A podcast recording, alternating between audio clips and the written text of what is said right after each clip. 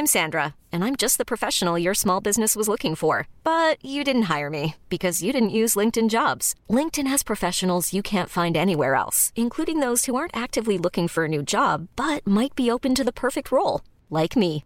In a given month, over 70% of LinkedIn users don't visit other leading job sites. So if you're not looking on LinkedIn, you'll miss out on great candidates like Sandra. Start hiring professionals like a professional. Post your free job on linkedin.com slash achieve today. Hi, I'm Daniel, founder of Pretty Litter. Did you know cats tend to hide symptoms of sickness and pain? I learned this the hard way after losing my cat, Gingy. So I created Pretty Litter, a health monitoring litter that helps detect early signs of illness by changing colors, saving you money and potentially your cat's life. Pretty Litter is veterinarian developed, and it's the easiest way to keep tabs on your fur baby's health right at home. Go to prettylitter.com and use code ACAST for 20% off your first order and a free cat toy. Terms and conditions apply. See site for details.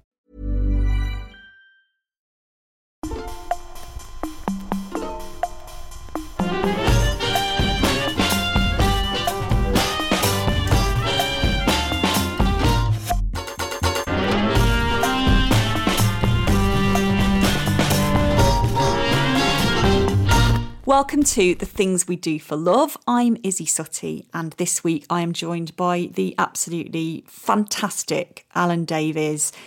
Davies, Davis, how many other ways can you say it? I think it's just those two.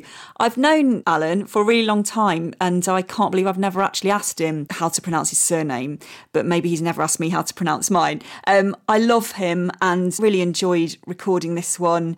I first met Alan when we did a show called Whites together, which criminally only ran for one series where he played a chef and I played a kooky waitress who got everything wrong. We've been friends ever since, and he is a great guy and a fantastic stand up. I'm sure you will know who he is, um, but he is a very lovely person as well as a fantastic stand up. Yes, we recorded this remotely because of the pandemic, and we actually went in ways that I didn't expect to with this one, and I really enjoyed it. So please sit back and enjoy the things we do for love with me and Alan Davis.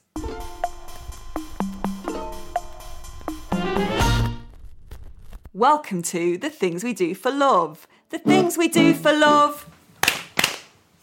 The things we do for love. This week I'm joined by Alan Davis. his favourite cheese is Very mature cheddar number seven. is that a brand? No, Is that an actual type of cheese? it's a rating, number seven. It's hard to Oh get. Oh my god, that's such a specific answer. It's almost like a proof, like alcohol. oh yeah, like when you get aged whiskey and stuff. If they say mature cheddar and it's five, it's not mature enough. And what does it go up to? I think seven. So seven is the most mature. Yeah, if anyone could get me an eight, I'll meet them behind the back of any supermarket. Meet you by the bins with a number eight. Um, his favourite cake is oh, that's tough. Battenberg. Really. I say Battenberg just like a reflex because I liked it when I was eight. But actually, I think now I probably would have. Actually, my daughter made a carrot cake in the lockdown that was so good I nearly opened a cafe, except you weren't allowed to open a cafe because it was Yeah, it's so ironic that the one time that you want to. make Was it millions out of this kid. Yeah. She's not at school. Might as well do something with her. Did it have like cream? I think real carrot cake has cream cheese in the, the icing, doesn't it? Who knows? Because if you go too near, she's only 10, but if you go too near when she's cooking, she's like Marco Pierre White. She'll stab you. I'm like with a, that. With a palette knife. You can't Yeah. give her anything sharp. I get really defensive if people. Sometimes Elis comes and stirs a saucepan while I'm, I'm like, "Do you want to do it?" You know when a marriage is in trouble when you've got separate kitchens. Yeah, separate bathrooms feels fine, doesn't it? Yeah, separate bedrooms is fine, Separate but- bedrooms is fine. But a separate hob. Yeah, maybe that's the moment. You could have separate everything except for even two hobs in the same kitchen. Maybe is the beginning of the end. The only thing you've got in common is you've got the same front door, although one of you usually goes in the back. Oh my god, this guy I went out with when I was in my twenties. I always felt like I loved him like 51% and he loved me 49%. And I was always just trying to get it to 50 50. That's all I wanted. One day I said to him, Where do you see? We've been together for about two years. And I was like, Where do you see the future? It's like a conversation you have with your agent. Like, what, you know, what's going to happen to us in the future? And he was like, um, I think I could stretch to us getting houses next door to each other, but I'm not sure I ever really want to live with someone. and I was like the complete opposite. I was like wanted to like decorate a house with them and like you know those Dulux adverts where they're like flicking paint at each other. It was like oh, I hate decorating adverts when the couple's decorating. That's never ever happened. No, I know, I know. Ever done up a living room, smiling the whole time, stopping occasionally for a 69 or something, then going back and opening another pot of paint and getting aroused again. Not true. Just horrible, ill-tempered, fatigue-ridden, nasty spilled tea. You've knocked the cup over. Don't put it on the floor. No, no. It's a total lie. I know, the biggest no, lies is. out there, Dulux. Although their paints are excellent. Yeah, well, exactly. So, I mean, look, the adverts pop. worked in a strange way. If adverts make you angry, maybe they're still effective. You still remember the product. My builder had done up some of her house and painted it. Katie, my wife Katie, wanted a farrow and ball colour. So we go to try and get a farrow and ball colour. And he says, "That's so no, you can't. As soon as you have one shower, all the paint comes off the wall. You, it mark. You only have to look at it, and it marks. It's just silly names for normal colours, and we can make up anything they do. And uh, fortunately, we ignored him because obviously that's a load of absolute bollocks. they, they can't. I mean, it's not bollocks that they've got silly names. They have. I mean, it feels. I went to this house the other day and what's that really expensive wallpaper? William Morris, is it? William Morris, yeah, that's a famous one. Yeah. Yeah. I was filming um, a corporate training video that was really fun in this house. The house was like unbelievably nice. And they had William Morris wallpaper everywhere. And I was thinking, could you get this from like B&Q and say it was a William Morris? Like if you told people it was William Morris, would they question it? Something from B&Q or I think it's like with the Farrow and Ball paint. If you said that's a Farrow and Ball green, Yeah. The trouble is because their colours they're slightly distinctive, it's enough that they can charge, you know, double what everyone else charges. And all you're really doing is saying to people, "I'm the sort of person who'll pay double the necessary rate for paint." I want to be fleeced so that I can say it's from Farrow and Ball. Someone I used to know to say, "Might as well just write mug on your forehead." Love that. Before you go shopping, just write mug across your forehead.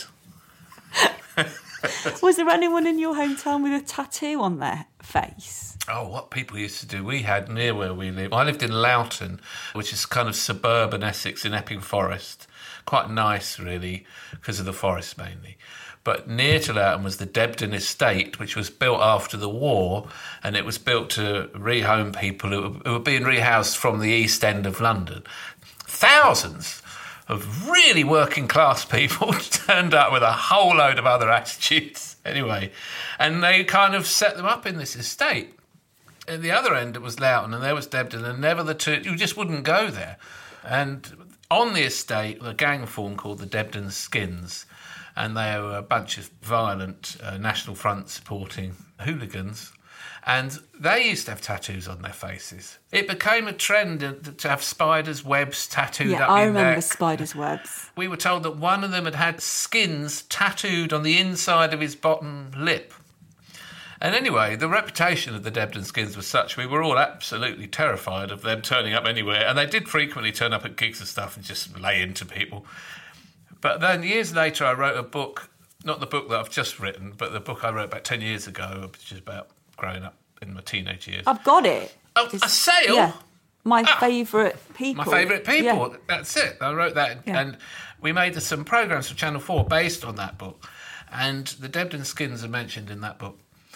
And we met some of the Debden Skins, and it couldn't have been nicer. Lovely. They're sort of retired now. Yes. In yes. their 40s they still got some of the still the same brands and the still clothing. They still look like they used to. But really, just like anyone middle aged, I can't really be bothered to launch an unprovoked racist attack on a bus passenger. When Strictly's on and I can have a cup of tea and stay in, why would I bother? It's not worth it anymore. Spiders' webs tattoos probably look better on a young neck, I imagine. I think everything looks better on a young neck. God, of course it does. I'm 54 now. I don't like wearing a t-shirt in public. Oh no, look at these. These arms are withering. I know. They're- I'm it's- only a few years from 60, and 60-something arms are just awful. And as for a 60-something... My father-in-law, on a hot day, strips down to tiny shorts. He's in 80-something, and it's a, just a dreadful sight. And, and all his children and his wife go, oh, no! and then, then he goes and sits in the only bit of sunshine there is in the garden. That's his generation. I'm 42 and I still think of myself as about 28, I think. Yeah. Maybe because we're not married as well. I think I still think that like anything could happen to me, and then I think, well, no, this is your life now. This you've is got, Most things you've have essentially happened. got a husband and kids. That's what I think my father-in-law's like. So he's in his 80s and he doesn't feel like he is. Yeah, yeah. He still wants to play five-a-side football. He's always been physically fit.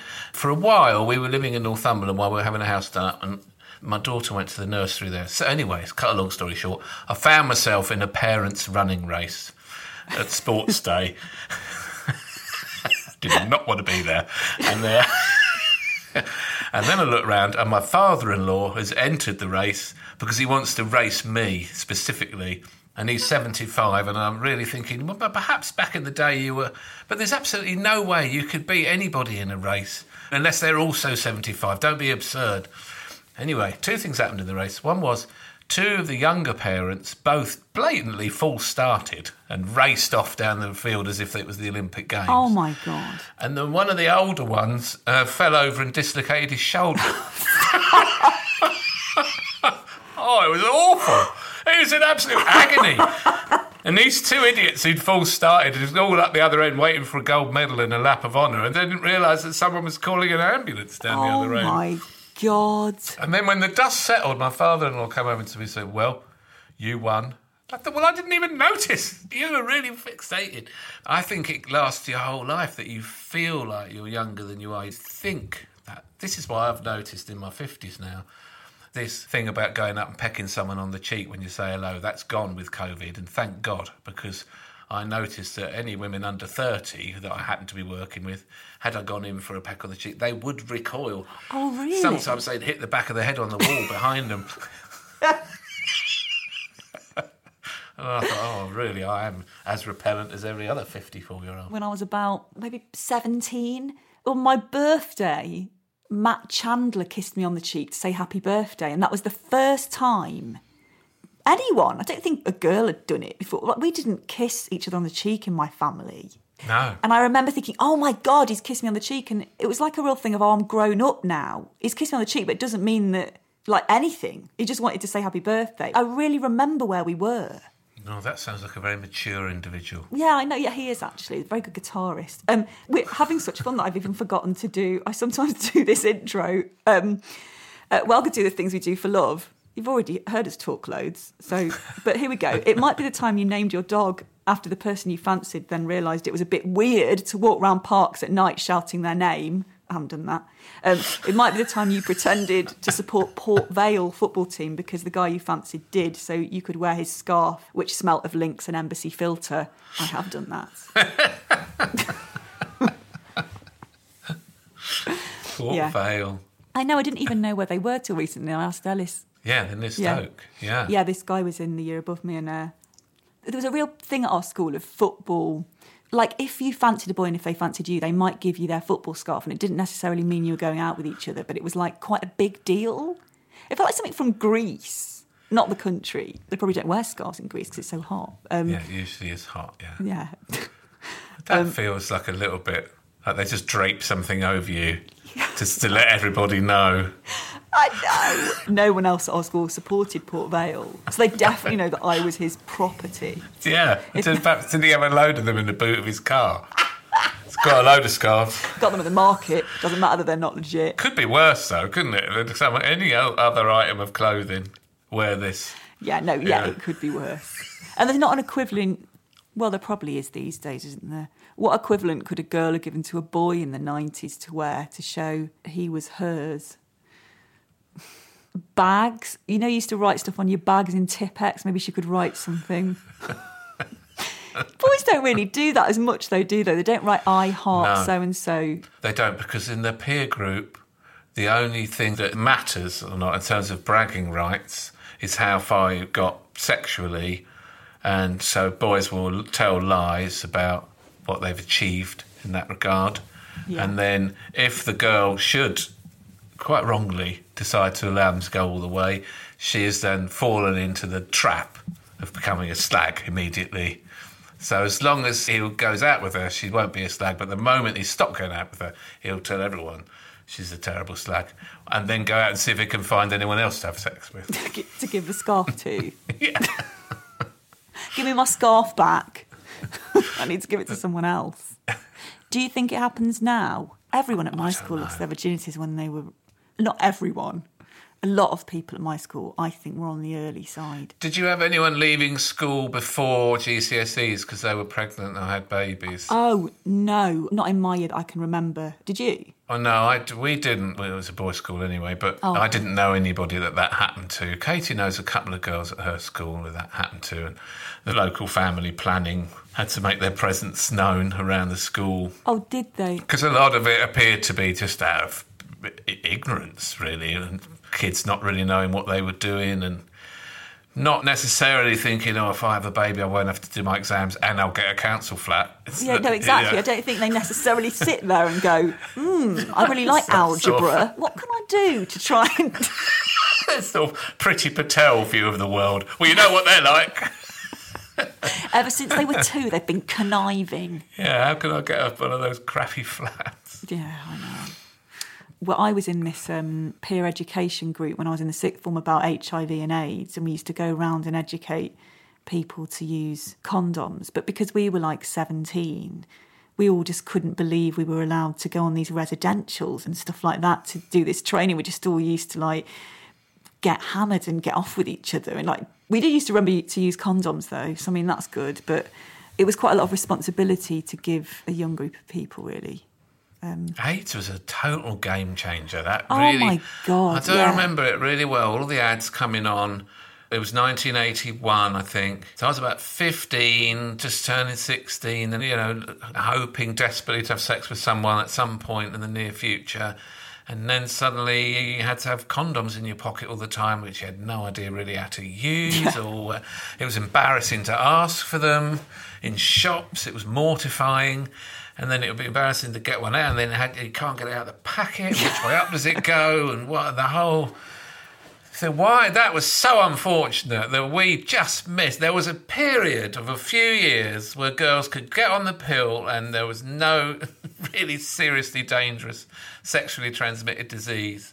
And that appeared to be a paradise that was going to go on forever and ever.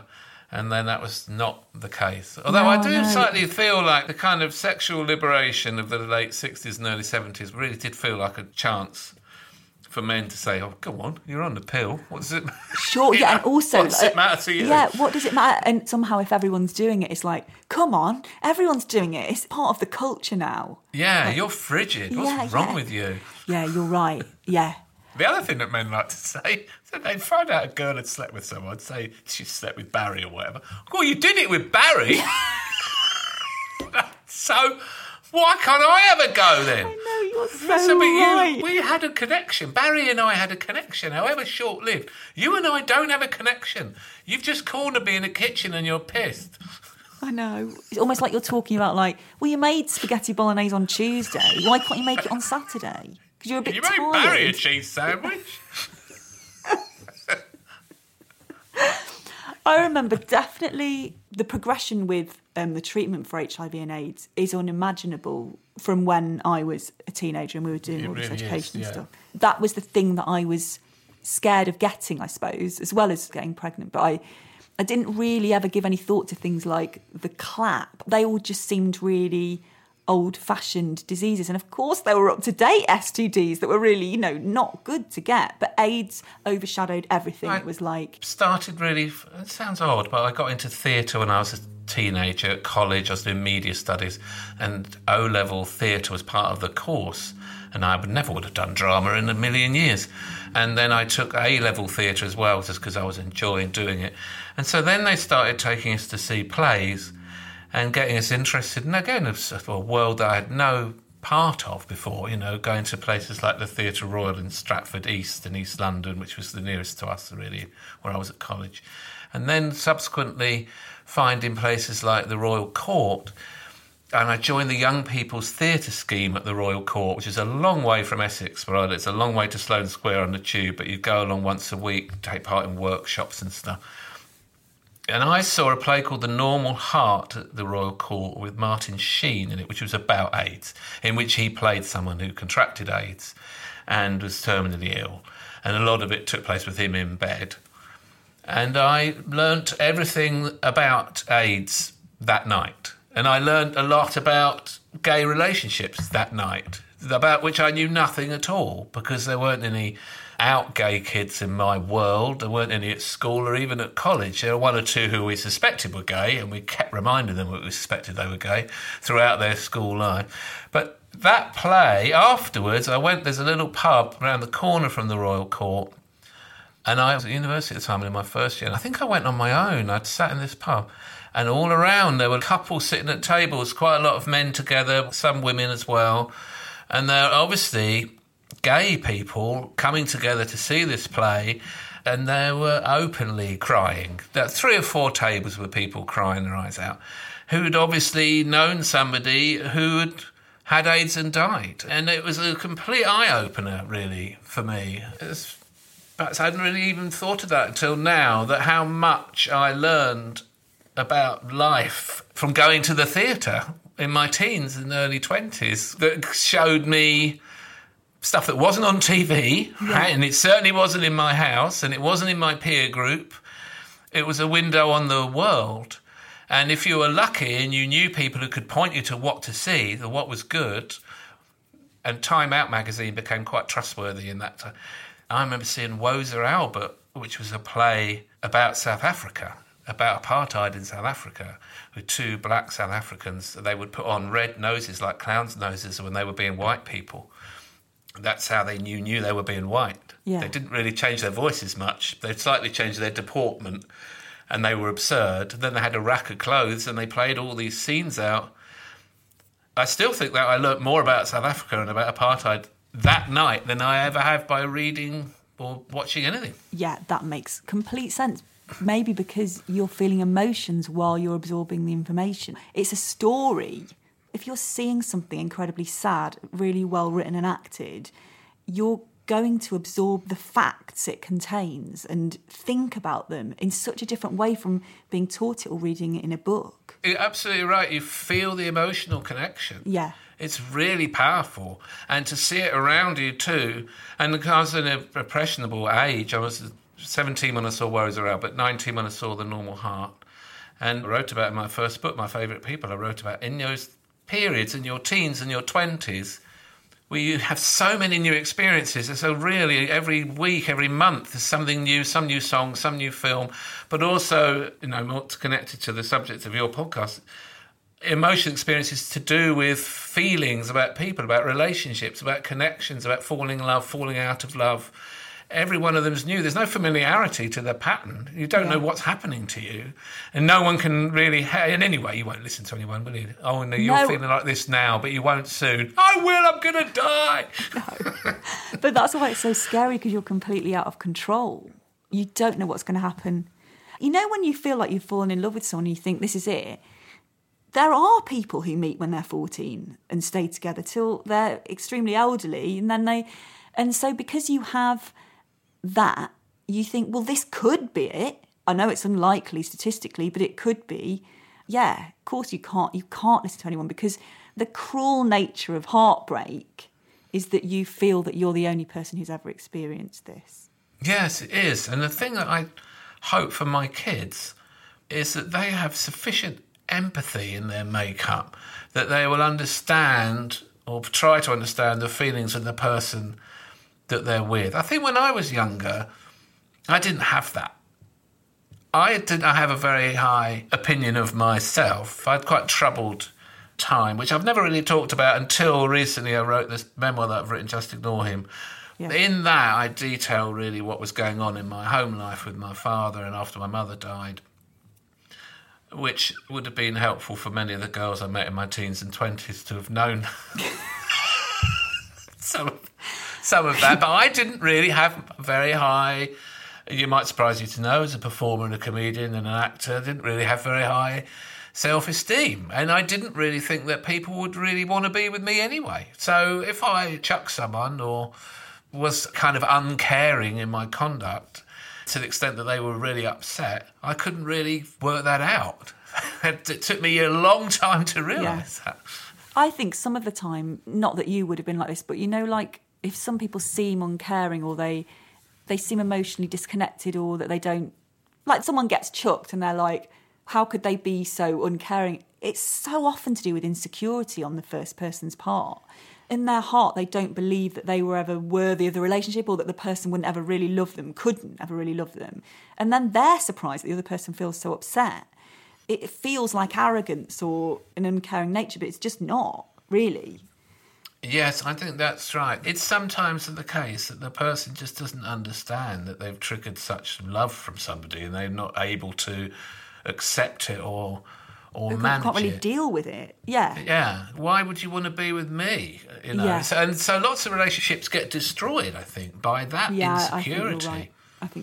And similarly, I think with anger, my five-year-old was really angry this morning because when he woke up, he wanted his mum to get him out of bed, and he wasn't going to get up by himself, and I was not an acceptable substitute.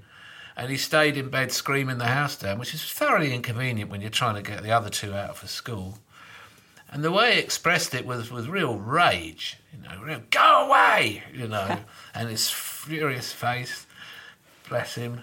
And, but I know because he's five that actually he's had a bad night's sleep, he had a bad dream, he wants to cuddle off his mum, and that is probably the same with most of the angry adults. Yes. that you know, it's the same behaviour. Yeah. And nearly everybody who's angry is in terrible pain. Yeah, you're That's so related right. to being five. Yeah. My mum's got this theory that you should always let anger or dissatisfaction out, or it just festers and turns into other stuff. But it's sometimes not that easy to let it out because you.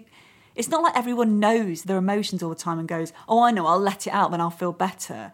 People don't admit things to themselves, and especially as we get older, it gets so complicated. Yes, it does, and it's not always easy. It's a quite a skill, and it's something that therapy can help with. I think to identify a feeling as it's coming up in you. Yeah and to yes. be able to spot it and turn it into a thought. Yes. And turn that thought into speech.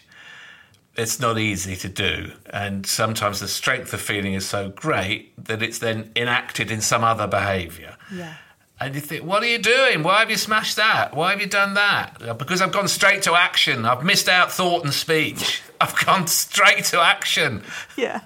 Well, you need to go through it's like exit through the gift shop. You've got to go through thinking about what you're feeling and trying to articulate it. You can't just go to breaking the stereo. yeah, you're right.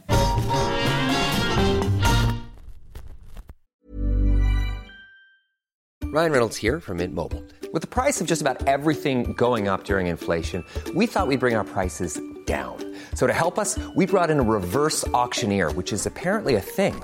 Mint Mobile unlimited premium wireless. Ready to get 30, 30, bit to get 30, bit to get 20, 20, 20, bit to get 20, 20, bit to get 15, 15, 15, 15 just 15 bucks a month. So, Give it a try at mintmobile.com/switch. slash $45 up front for 3 months plus taxes and fees. Promo for new customers for limited time. Unlimited more than 40 gigabytes per month slows. Full terms at mintmobile.com.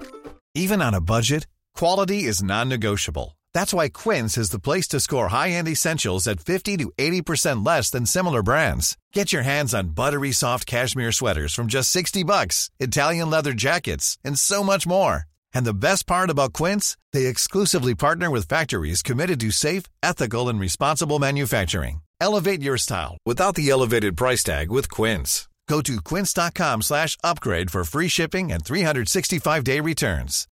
Millions of people have lost weight with personalized plans from Noom. Like Evan, who can't stand salads and still lost 50 pounds. Salads generally for most people are the easy button, right? For me, that wasn't an option. I never really was a salad guy. That's just not who I am. But Noom worked for me. Get your personalized plan today at Noom.com. Real Noom user compensated to provide their story. In four weeks, the typical Noom user can expect to lose one to two pounds per week. Individual results may vary.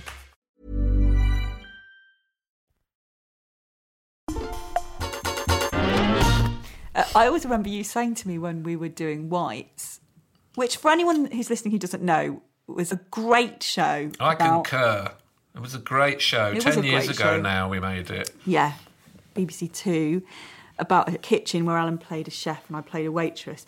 And we had lots of absolutely brilliant nights out, didn't we? And in some ways, I think even if I, I don't want to go to Hollywood actually, um, but maybe in my later years, but not at the moment when the kids are so young. Thanks, Steven Spielberg. Um, but even if I get to work with, like, I don't know, Judi Dench and some of the greatest actors in the world and do a Hollywood film, I don't think I'll ever have be as happy and joyful as I was when we did Whites. It's literally the most fun I've ever had on a job. Well, it was really fun. Although I have to say, I think Judi Dench could only have added to the fun. Yeah, no, she definitely would. She would. God, If she'd anything, would have made it even more Yeah, fun. It would. She's the only person I can think of that could have added to it. Um, but I always remember us being out, being really drunk, and I think you said, correct me if I'm wrong, but you probably can't even remember, but I think you said something like, all comics have got some kind of mental issue. Not like a massive one necessarily, but that they're all kind of a bit messed up in some way. And I said, I don't agree. I don't think I am. And then since then, I've realised that I've got health anxiety and, you know, like basically. I've spent my whole adult life going, oh, was that mole changed? Oh, I better pay to go to Harley Street to have it put under a microscope yet again. Do you know what I mean?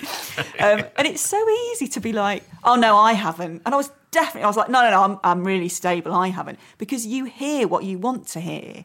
You hear someone going, oh, you, you might be messed up. You think, oh, that must mean that I'm really angry. And I'm not an angry person. I'm not. But you don't really want to admit that you might, you can't see it. I don't know until you're ready, maybe. No, but also, you know, it's not exclusive to comedians to have No, that's true. some issue. I mean, the truth of, I think for me, I don't know how I could have held down any gainful employment in my 20s other than being a stand up comedian. It was an absolute, absolute mess. And an aptitude or a joy for comedy. But really, in the end, when you boil it down to the situation, you think there are 1,500 people in this room, and I'm going to be the only one talking for two hours. Yeah. that is my happiest two hours of the day. I remember saying that in my in my thirties. The only time I'm happy is when I'm on stage, and as if that's everyone else's fault. Yeah, if you were better, this wouldn't be the case.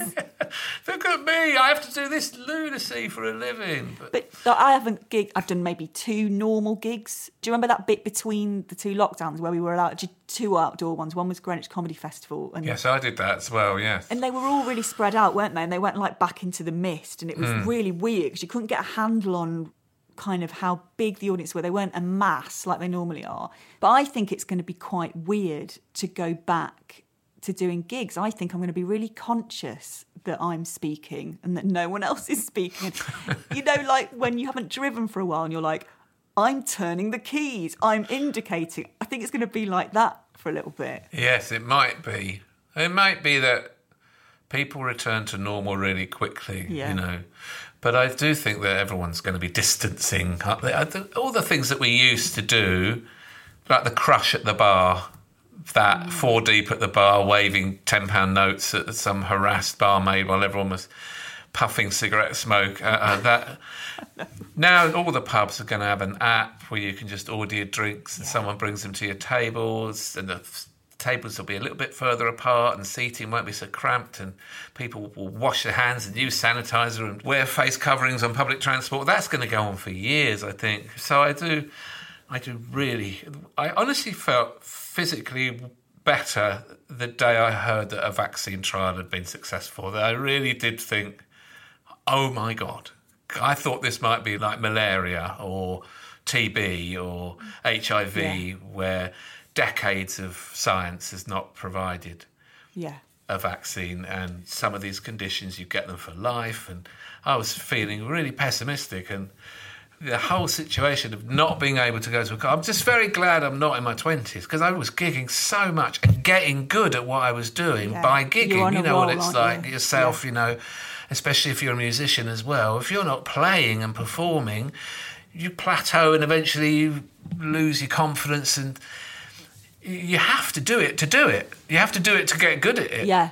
And you love it so much and you're addicted to it. You can't stop. I basically sacrificed relationships for it. And when I met someone, it was, well, I used to gig like you, I'm sure, kind of five nights a week, maybe more, doubling up some nights. And Yeah, absolutely. people wanted to go on a date with you, you'd be like, oh, I'm free on Monday afternoon in Soho before I go and pitch my sitcom about a stand up.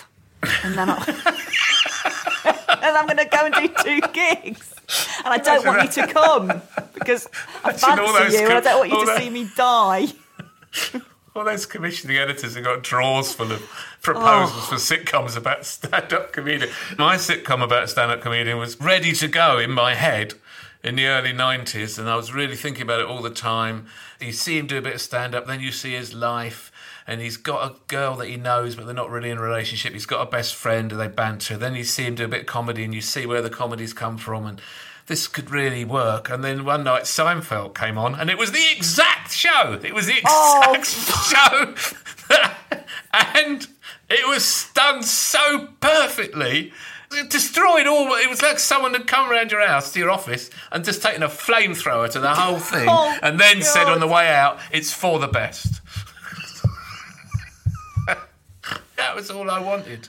Was to do. But I was the same as that. In fact, when that became well known from television, my ego just went completely skew if, and I was paranoid all the time about the press. I was paranoid about being recognised, but at the same time, quite liked being recognised. I didn't want to go in pubs because I was worried about someone turning on me, which happened a couple of times.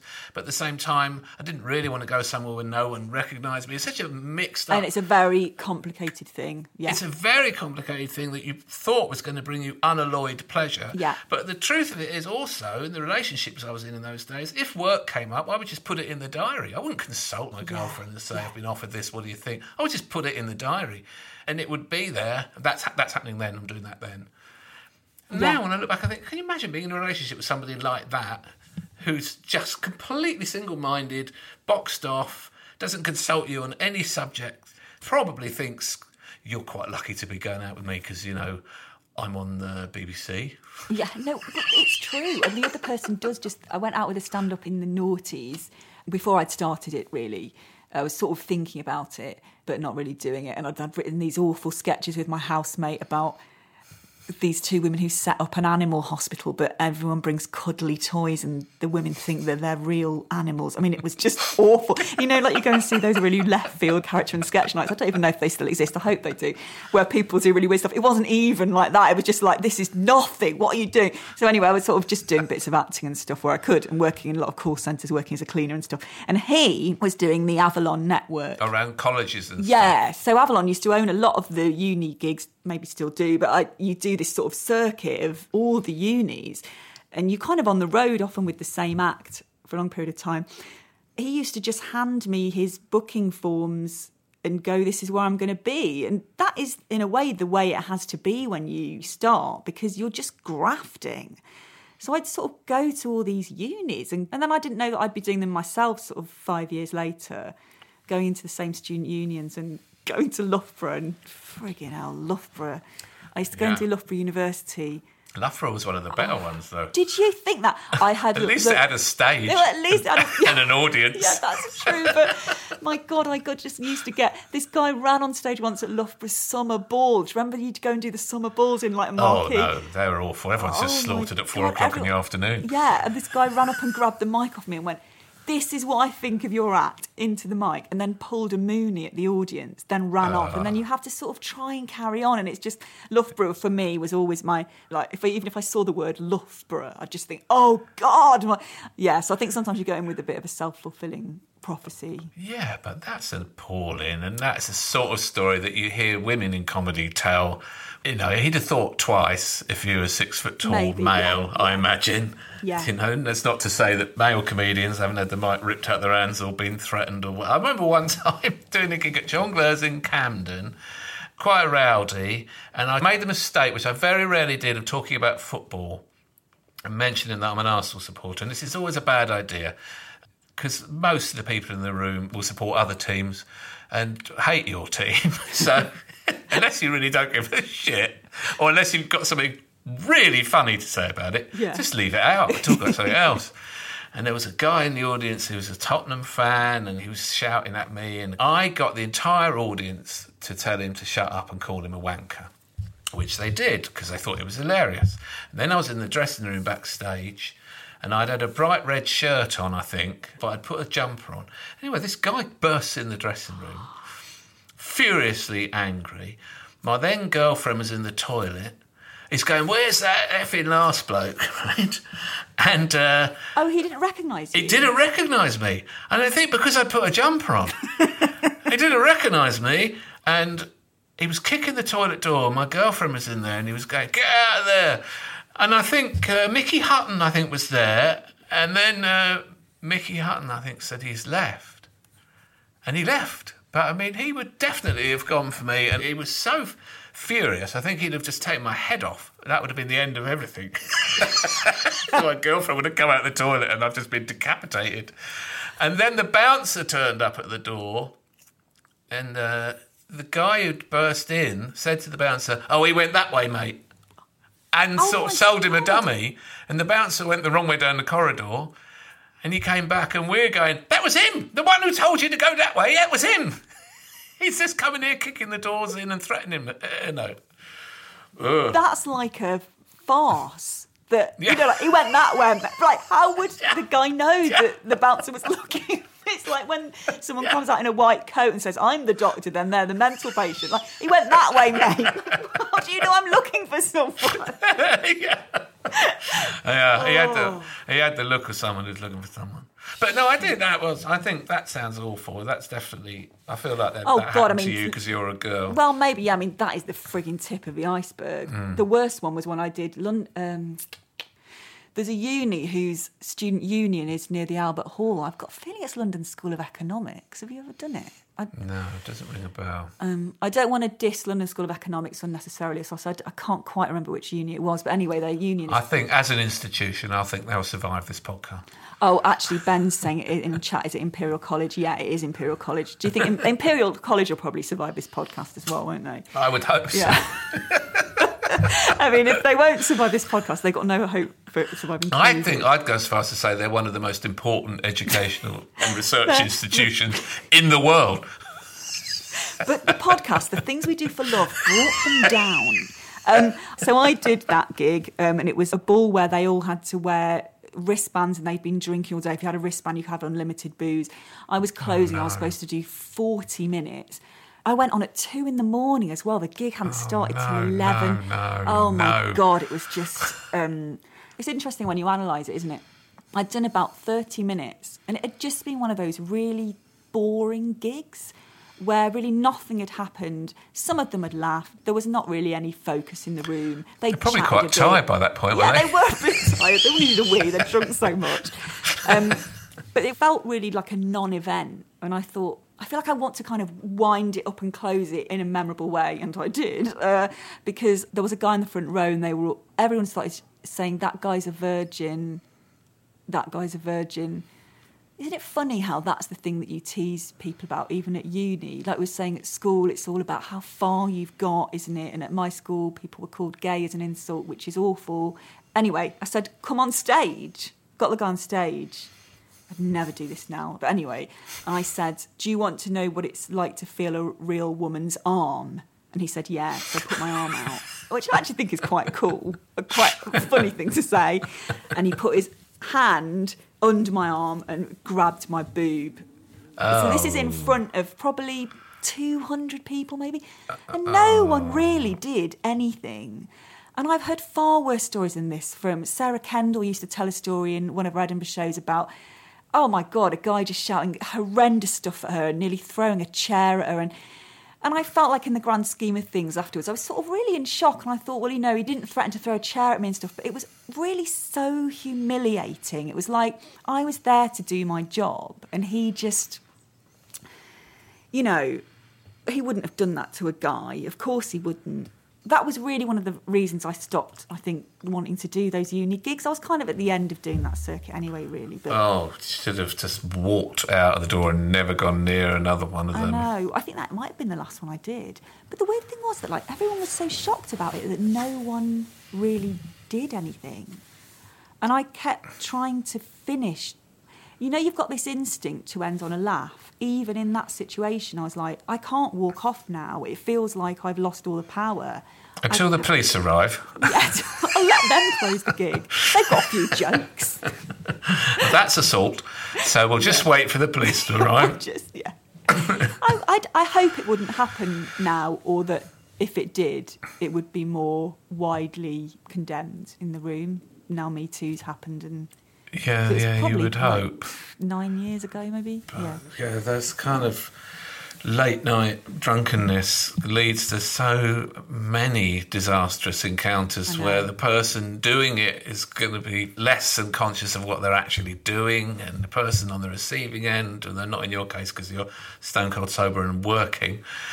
But so many blurred lines are there about what's consensual and what isn't, and the degree of alcohol abuse and the size of measures and the strength of the drinks that students drink now is off the charts from when I, we used to have stuff. When I was 18, 19, four pints and I'm really drunk. Six pints is the absolute giddy limit, cannot walk, and anything more than that, I'll throw up. Four pints of beer. I mean, not Jaeger bombs and shots and pints of spirits. These kids, what are they doing to themselves? I know that's what I think. I used to have a pint and three quarters before I'd throw up, so I could have, I'd have half a Stella. I used to drink Stella as well. I can't believe I used to drink Stella. This is when we used to go out in Matlock, which I did from about the age of fifteen, actually. Half a Stella in the first place, half a Stella in the second place, and then I'd buy a pint of Stella in the third, and I'd drink three quarters of it, and then give a quarter to whoever was around, because I knew if I had that last quarter, I'd throw up within half an hour. And then the night we got our um, GCSE results, I went out and drank a pint of Bailey's and then was sick within about 10 minutes and just had to go Yeah, home. that would do that. If you want to be sick, Yeah, actually, have, a, need to have a lovely time, have a Bailey's. if you want to definitely want to throw your guts up, have a pint of Bailey's. why not have a pint of Bailey's? Sort, sorted out their ad campaign for Christmas. Do you remember that advert for Bailey's where the guy from Eldorado carried up a massive sack of ice up the stairs to a beautiful woman and he said, You want ice? You got ice. Remember that? As he said, "What if you, you want fleas, you've got fleas. I'll get anything. You could put anything in there. She's thinking, can you please let me out of this room now? I asked for a bushel of ice in the hope that you'd never come back. You got me a sack. Do you remember drinking Pernod and Black and then your sick was purple? I remember it being around. The one I remember was Snakebite and Black. Oh God, yeah, I remember Snakebite and Black. Snakebite and Black, and everyone was going, "Oh my God, Snake!" All it was was half a lager and half a cider with some Ribena in it, basically, wasn't it? But we decided amongst us as teenagers that this stuff was really lethal. This was like drinking nitroglycerin or something. And of course, it'd be much worse to drink shitloads of vodka. but the thing about it was, it was delicious and sort of tasted a little bit like Tizer or something you'd drink the year before when you were in the lower fourth. That's when. Do you remember when Alco Pops really boomed onto the market? And I think really the appeal was then it doesn't taste like booze. It tastes like something from your childhood, but it's also going to make you really pissed. Yeah, that's what cocktails are. Yeah. Oh my god, I love cocktails that have like Bailey's. I've got a real weakness for Bailey's, but like Bailey's ice cream, cream. I hate cocktails that are sophisticated, you know, like with an olive in them. Or I love things that are basically like a pudding. You know, it's like probably all your calories for the whole day. Have you ever had that drink that James Bond has? Yeah, I have. Yeah. Yeah. Yeah. I mean, I had one of those. It's just rank. I know. This drink is missing certainly some Ribena and it would help. I'd love to hear him if order. Bond had had Ribena. You stick a bit of Ribena in there? I can't drink it otherwise. Stephen Fry told me he's read all every book that's ever been written. That's how it feels anyway. And he told me that he's read all the James Bond books. And that Bond, in the books, Bond smokes 80 cigarettes a day. And, uh, and it really it's kind of almost like a sort of a death wish on legs. So it's no surprise he drinks a revolting drink. Of drink. course, of course. He's just got the taste of fags in his mouth all the time. If he drank cider and black, it would be. T- he had a West Country accent. When I went to gigs, I used to take 60 fags. And I went to see Cypress Hill when I was about 17 or 18. And I took 20 B&H, 20 Marlboro Red, and 20 Embassy Filter. Wow. And I don't know what I thought was going to happen. Just for an evening out. Yeah, I just thought someone might need a fag. I don't know, if might get stranded there. I might... Yeah. I God. smoked a lot of. I used to collect fag packets in my teens. What, like I thi- unusual ones or just everyday And ones? yeah, I would just buy different fags just to have the packet, keep it for my collection. That's a bit grim, isn't it? you know, I mean, you could get cigarettes when I was 11 or 12 from a vending machine on the pavement outside the tube station. Wow. And then you'd go in the pub at 15 and get them from the machine on the wall. I remember the machine. The machine had money sellotape to the outside of it. It was change. Oh, Yeah, in Matlock anyway, there was like 50p sellotape to the outside of every packet. I suppose you had to put in six Right. quid or yeah, less. You know, the best thing that happened in that regard was banning smoking because that basically stopped a lot of people and smoking. it stopped a lot of people like me who would go for months without one, then would go up to Edinburgh and smoke four a night. I mean, one of those really annoying people who can just dip in and out of it. But that stopped me. That just knocked it on the head. I remember going skiing in France before the ban had come in in England, and I love skiing so much. And I remember we couldn't smoke inside, and I just didn't smoke because I was like, I'm not fucking getting my coat on and my hat and scarf and leaving my drink. Yeah, it's a bit grim, all that, isn't it? For a while, I think I was smoking quite a lot of weed, and I think I thought I liked weed, but actually, I was just putting tobacco in the joints and just keeping a nicotine, a healthy Yeah, nicotine habit going. But I, I, to me, it was so, as a kid, it was so cool to smoke. There could be nothing cooler than smoking. I tried to smoke like James Dean. Yeah. A girl I fancied said that James Dean was the most beautiful man that had ever lived. And so I tried to. Uh, there's a picture of him with a cigarette in the corner of I his mouth, exactly which one you but mean. sticking straight forward. Yes, yes. I tried to smoke. All that happens is the filter gets really soggy. But also, Paul Weller was a big hero of mine, and the Jam, and I, I saw the Jam play a few times. And he would smoke, and he'd put his cigarette at the end of the fretboard of his guitar, and then thrash out another three-minute classic, with everyone knows all the words, and it's absolutely exhilarating. And then he'd have a drag on that. Would he? This is Mm, yeah, and that is- once he had one of their album sleeves, the inner sleeve, I think it was, or maybe it was the back of it. Think it was All Mod Cons. Anyway, they had a picture of stuff that they liked, records that they liked. It's all kinds of mod memorabilia and stuff like that. And in the middle of that was a packet of Rothmans. And thereafter, I tried to smoke Rothmans, which were disgusting. I met this guy at a festival once when I was smoking a weird brand of cigarette, Camel Lights, because they were the only things you could buy at this festival. And then we started seeing each other, and a few weeks later, he was like, just doesn't seem right to me that you smoke Marlboro Lights because when I first met you, you smoked Camel Lights, and it seems wrong that you smoke Marlboro Lights. And I was like, um, it was kind of like a real nail in the coffin because I was like, what? Like, you've got this idea of me that I smoke Camel Lights. That sometimes happens when you meet people at a festival. You're like, oh, you're this, that's what you do. And it was like, well, no, I was only Right. smoking them because they were only the only fag there. But also, if this is a sticking point for you, then surely there's not much of a future. For it's like, if you can't deal with me smoking.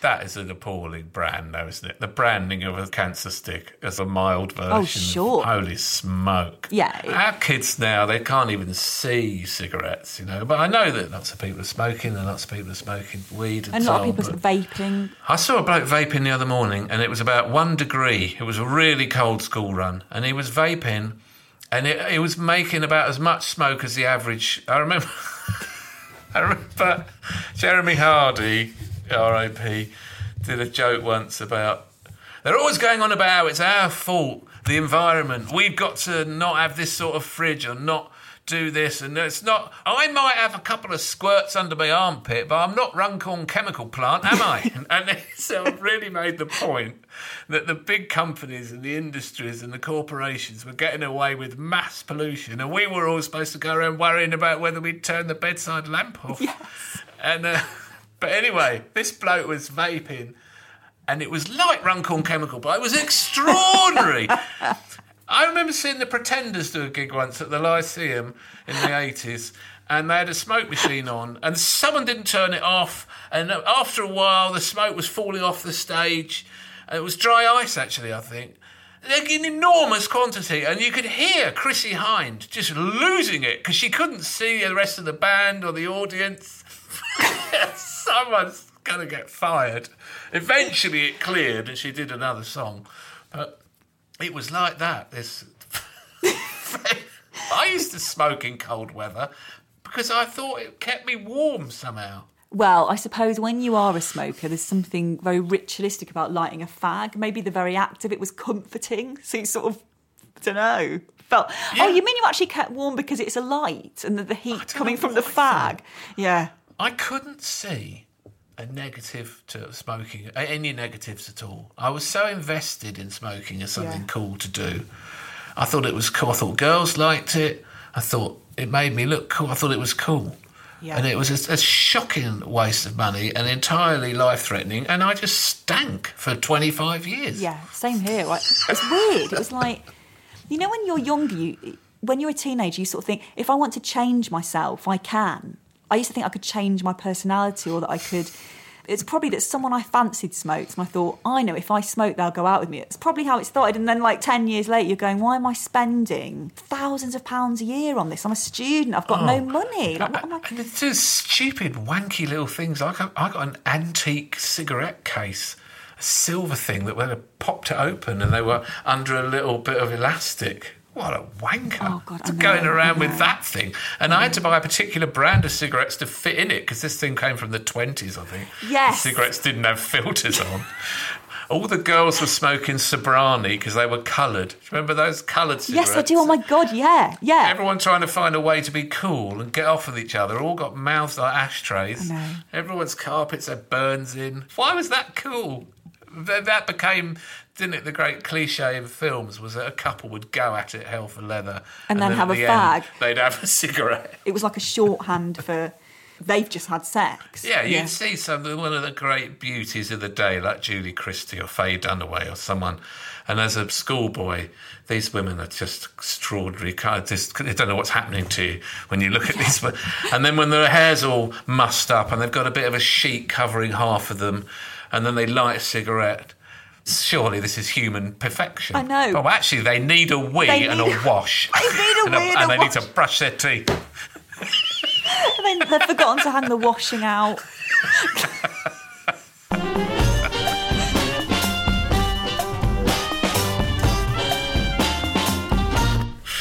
Thank you. It's flown by.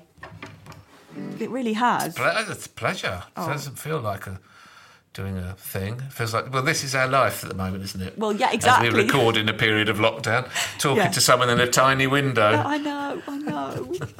yeah, it is. It is. Um, the things we do for love. things we do for love.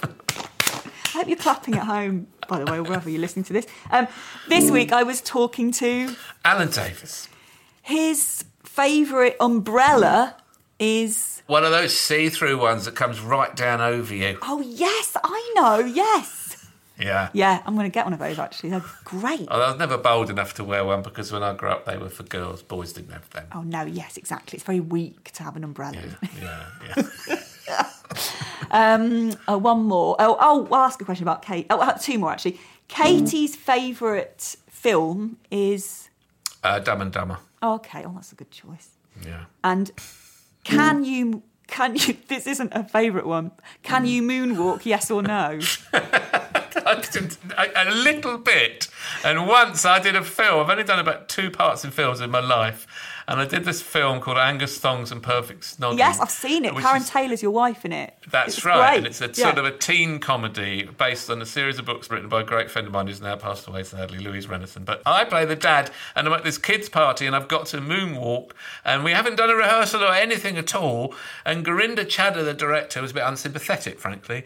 And she, she said, Are you ready to do this? And I said, Are we going to practice it? She said, Well, do you need a practice? It's just a moonwalk. And I said, Well, all right, well, we'll just go for it. And she turned around to this huge crew, about 200 people in the room in this nightclub somewhere, and she goes, All right, let's just do it. Alan's shitting himself. Oh, God.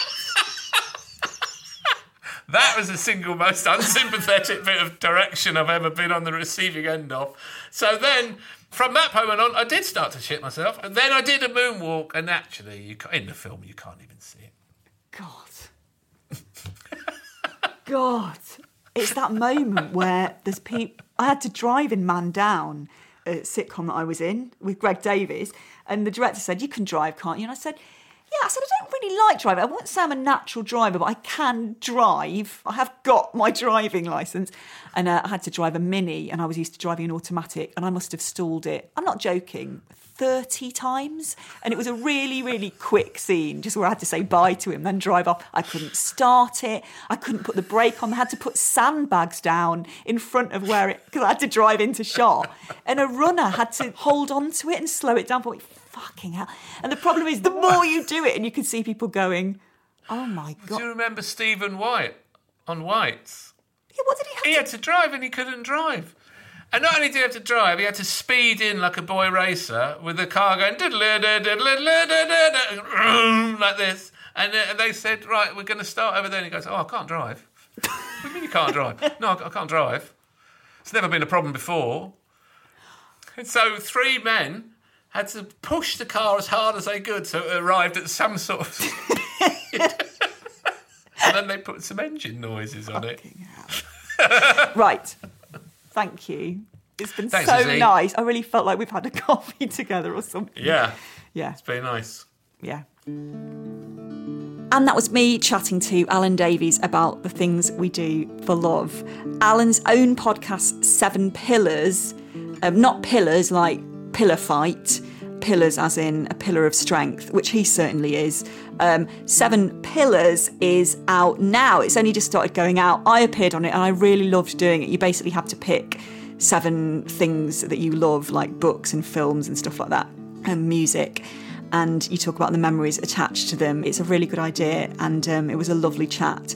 And he's got great guests appearing on that. So his podcast, Seven Pillars, is out now, and his memoir, Just Ignore Him, is out in paperback right now. So please grab a copy of that and basically devour everything he has ever produced.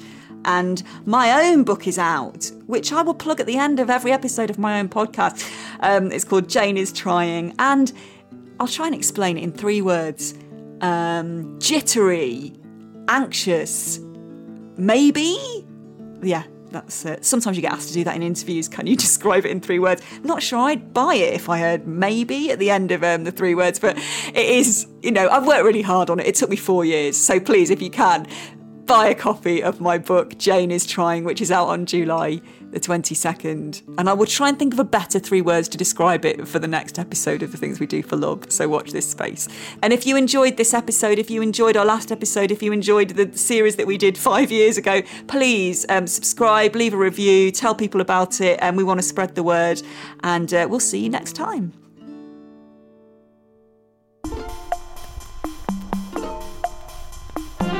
We Do for Love was hosted by me, Isy Suttie, and featured my guest, Alan Davies. The theme music is by Charlie Jefferson. The Things We Do for Love is produced by Ben Walker for Fuzz Productions and the Internet.